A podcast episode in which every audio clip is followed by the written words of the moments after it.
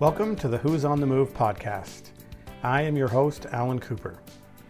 Today's interview is part of our ongoing series called The Artist Minute, where we highlight artists that are making an impact on their local communities. This series is sponsored by the South Carolina Arts Commission. A video version of this interview can be found on upstatebizsc.com. John Pursley is a senior lecturer in English at Clemson University. He was recently awarded a fellowship by the South Carolina Arts Commission in support of his latest project, a book-length poem that reflects on tumultuous change in America. Pursley, who is also director of the Clemson Literary Festival, was one of only two writers to receive the $5,000 fellowship for the 2001 fiscal year. John, welcome. As you know, we usually start these interviews with the artist performing. Why don't you give us some background for the poem, and then maybe read a little part of it. I'm excited to be here and to have an opportunity to read a poem from my new work. My new collection that I'm working on is a longer collection than anything I've worked on previously. It's essentially one long poem with section breaks. There are no titles throughout, and the idea behind it sort of started from the idea of the American myth, sort of the idea of what America was, which I thought I was thinking primarily of the sort of first lie we're told as children, which is in 1492, Columbus sailed the ocean blue and of course discovered this wonderful land we now call home. It begins with a branch, then disaster and disenchantment, a sprawl of water rolling over the deck, the tomb of Christ, the dead reckoning by sun and by stars, the diffident bird unaccustomed to sea, the miles of kelp, of sargassum, extending north like a top with no bottom, like stargrass, the elongated stalk, like mastic trees overburdened with fruit. It begins with the real and imagined fears, the ice congealed about the hole in St. Amador's ship held fast. Where would you walk if you could walk, top with no bottom, away? O Captain, it begins with a woodcut of monsters at sea, the myth of the two-dimensional world dismissed, exchanged for purgatory, life, liberty, the pursuit of. It begins with a fractured sky and a star falling through, a cross stave, the eventual astrolabe. It begins with the nascent science of navigation, the topmast of a 120-ton vessel, splintered, adrift at sea. It begins with salt and wine, molasses and honey, dried meats, biscuits and fruits. It begins with a branch, a small boy in a crow's nest, clearing his throat with nothing to say. Talk about your journey to becoming a poet.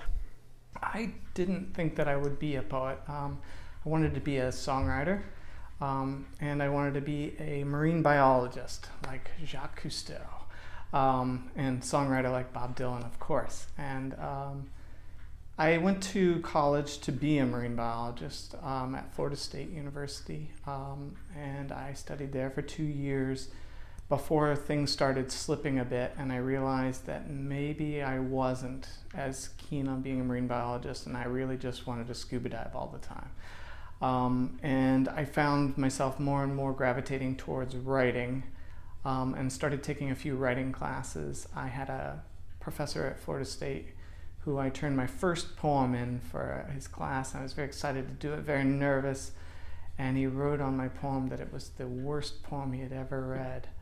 Literally wrote that on my poem, and having done that, I changed my whole career track. I was like, I'll show you, buddy, which was kind of silly at the time, but that's what I did. And so I continued on, went to the University of Missouri and switched to an English major, and continued writing. I still Google that guy. I don't know what happened to him, but here I am, still writing poetry. What do you see as some of the differences between being a lyricist and being a poet? I think it's really hard to be a lyricist and a poet at the same time. I feel like they're two different arts. I play music myself, I play in a band, and and I find it very difficult to write lyrics for the band, simply because I think it's a whole different mindset.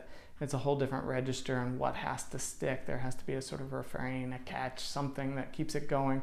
And whereas I think poetry, I think more can happen with the language, but I also think that within that, you have to be the music too. You have to do all the parts, which is fun and exciting and scary all at the same time. When were you first published as an author?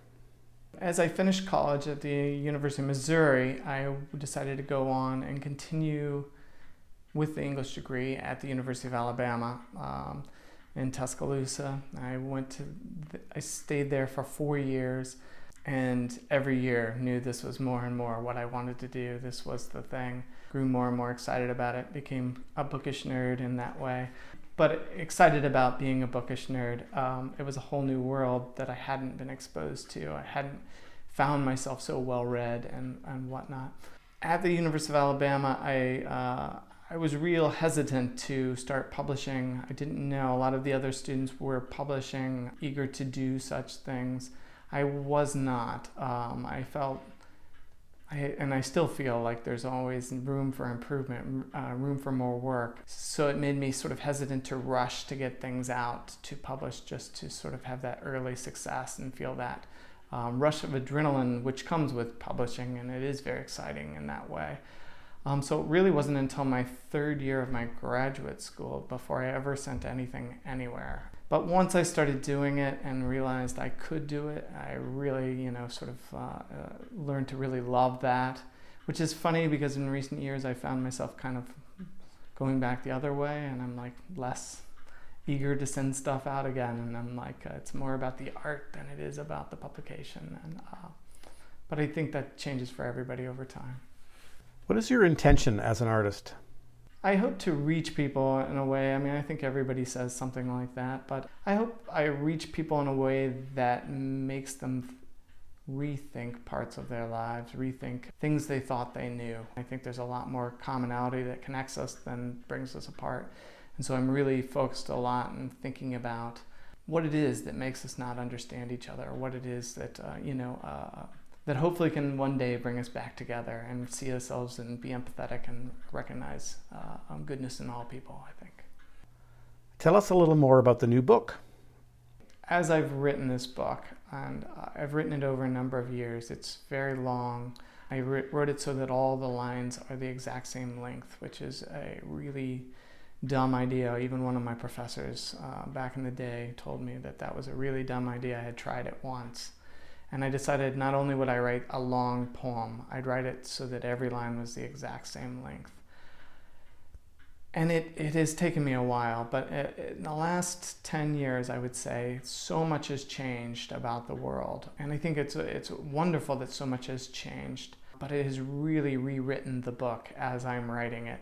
It continually rewrites it and continually makes me rethink what is it I'm doing and what is it that I have to say, because there's so much to say and so many different tangential directions. And am I speaking for people that can I only speak for myself? Can I, is there room enough for us to find that sort of universality even within the recognition that we're not all the same, that we are all different, and that diversity is what makes us special and makes us interesting, I guess. That was our interview with poet John Pursley. John lives in the upstate of South Carolina and teaches at Clemson University. This series on local artists making an impact in our communities is brought to you by the South Carolina Arts Commission.